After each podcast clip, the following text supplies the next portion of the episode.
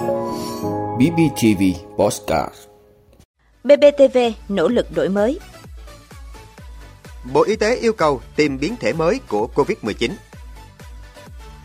Nhiều trạm đăng kiểm chung chi tiền hàng tháng cho cục trưởng.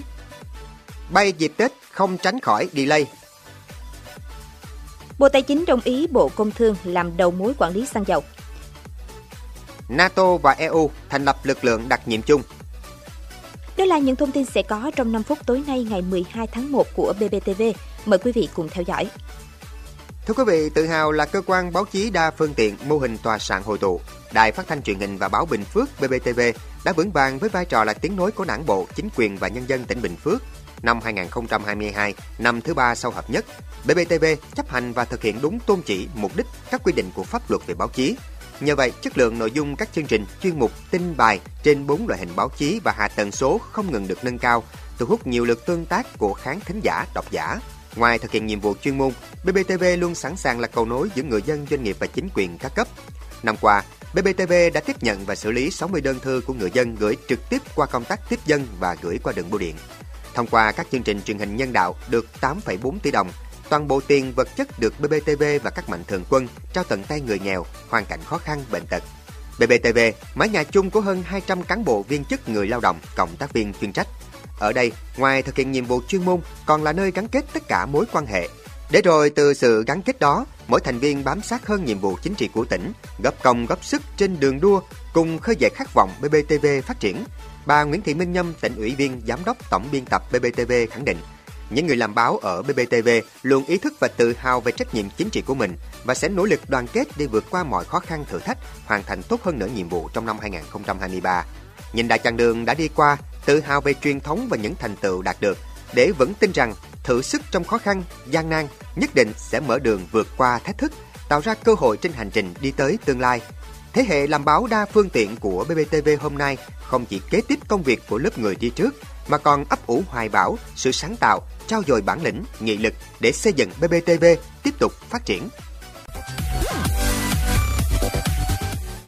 Thưa quý vị, Bộ Y tế vừa có công văn khẩn về tăng cường phòng chống dịch dịp Tết Nguyên đán và mùa lễ hội 2023. Trong đó, Bộ yêu cầu các viện vệ sinh dịch tễ hướng dẫn địa phương lấy mẫu xét nghiệm trường hợp nguy cơ mắc bệnh để giải trình tự gen tìm biến thể mới của COVID-19.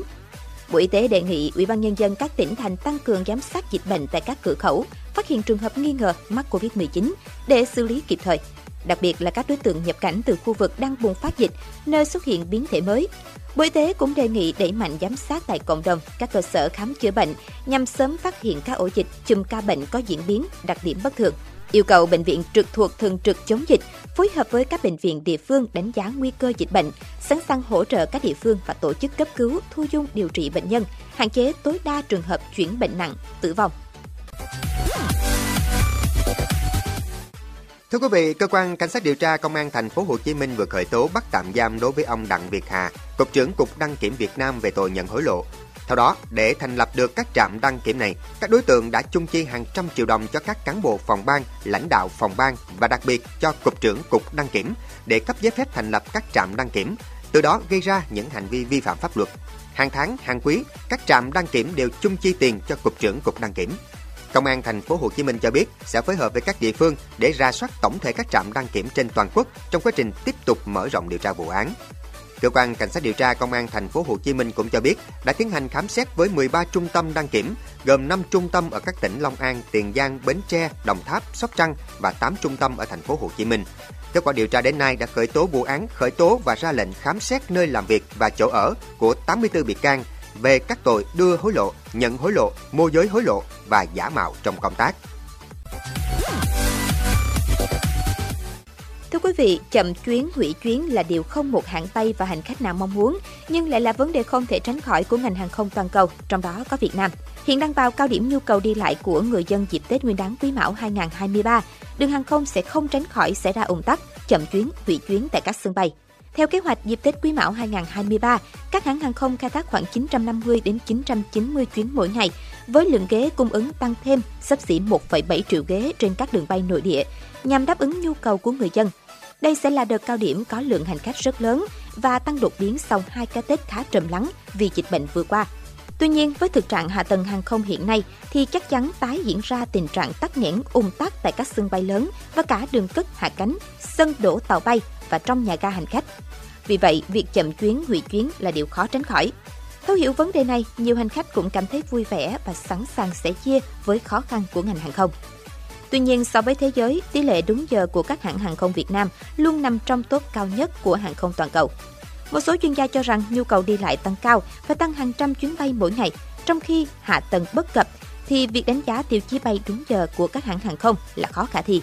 Việc quan trọng nhất là sự cố gắng nỗ lực cao nhất của ngành hàng không đáp ứng tốt nhu cầu đi lại của người dân và đặc biệt là mỗi chuyến bay được đảm bảo an toàn.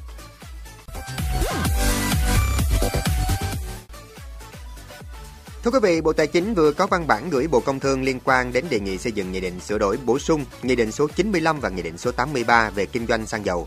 Theo đó, đối với thống nhất đầu mối quản lý nhà nước về xăng dầu, dự thảo báo cáo của Bộ Công Thương đánh giá sơ bộ và đưa ra 3 phương án, đồng thời đánh giá ưu nhược điểm của từng phương án và đề xuất của Bộ Công Thương phương án 3 là đối với nội dung điều hành giá xăng dầu và ra soát hướng dẫn tính toán các chi phí kinh doanh xăng dầu đưa về một đầu mối là Bộ Công Thương thực hiện. Các bộ ngành khác theo chức năng nhiệm vụ được giao thực hiện quản lý nhà nước đối với mặt hàng xăng dầu theo quy định. Với các phương án sửa đổi bổ sung công thức giá cơ sở, Bộ Tài chính đề nghị Bộ Công Thương chủ động đánh giá ra soát dự thảo phương án sửa đổi bổ sung cụ thể, đồng thời lấy ý kiến của các cơ quan liên quan và đối tượng chịu tác động để hoàn thiện báo cáo chính phủ xem xét quyết định. Quý vị, Tổ chức Hiệp ước Bắc Đại Tây Dương và Liên minh châu Âu vừa thành lập một lực lượng đặc nhiệm chung nhằm tăng cường bảo vệ cơ sở hạ tầng quan trọng. Phát biểu tại cuộc họp với Tổng thư ký NATO ở Bruxelles, Bỉ, Chủ tịch Ủy ban châu Âu Ursula von der Leyen cho biết, lực lượng đặc nhiệm chung quy tụ các chuyên gia của EU và NATO có nhiệm vụ nghiên cứu các lỗ hổng trong hệ thống cơ sở hạ tầng thiết yếu và tham mưu các biện pháp nhằm bảo vệ tốt hơn những cơ sở hạ tầng này. Chủ tịch EC nhấn mạnh thêm rằng sự cố đối với đường ống dòng chảy phương Bắc hồi tháng 9 năm ngoái cho thấy EU và NATO cần chuẩn bị để có thể sẵn sàng ứng phó với những mối đe dọa mới. Trong khi đó, Tổng thư ký NATO Jens Stoltenberg cho biết hai bên mong muốn cùng nhau xem xét cách thức để các cơ sở hạ tầng, công nghệ và các chuỗi cung ứng quan trọng có khả năng chống chịu và phục hồi tốt hơn trước các tác động. Vị đã luôn ủng hộ các chương trình của Đài Phát thanh truyền hình và báo Bình Phước. Nếu có nhu cầu đăng thông tin quảng cáo ra vặt, quý khách hàng vui lòng liên hệ phòng dịch vụ quảng cáo phát hành số điện thoại 02713 887065. BBTV vì bạn mỗi ngày.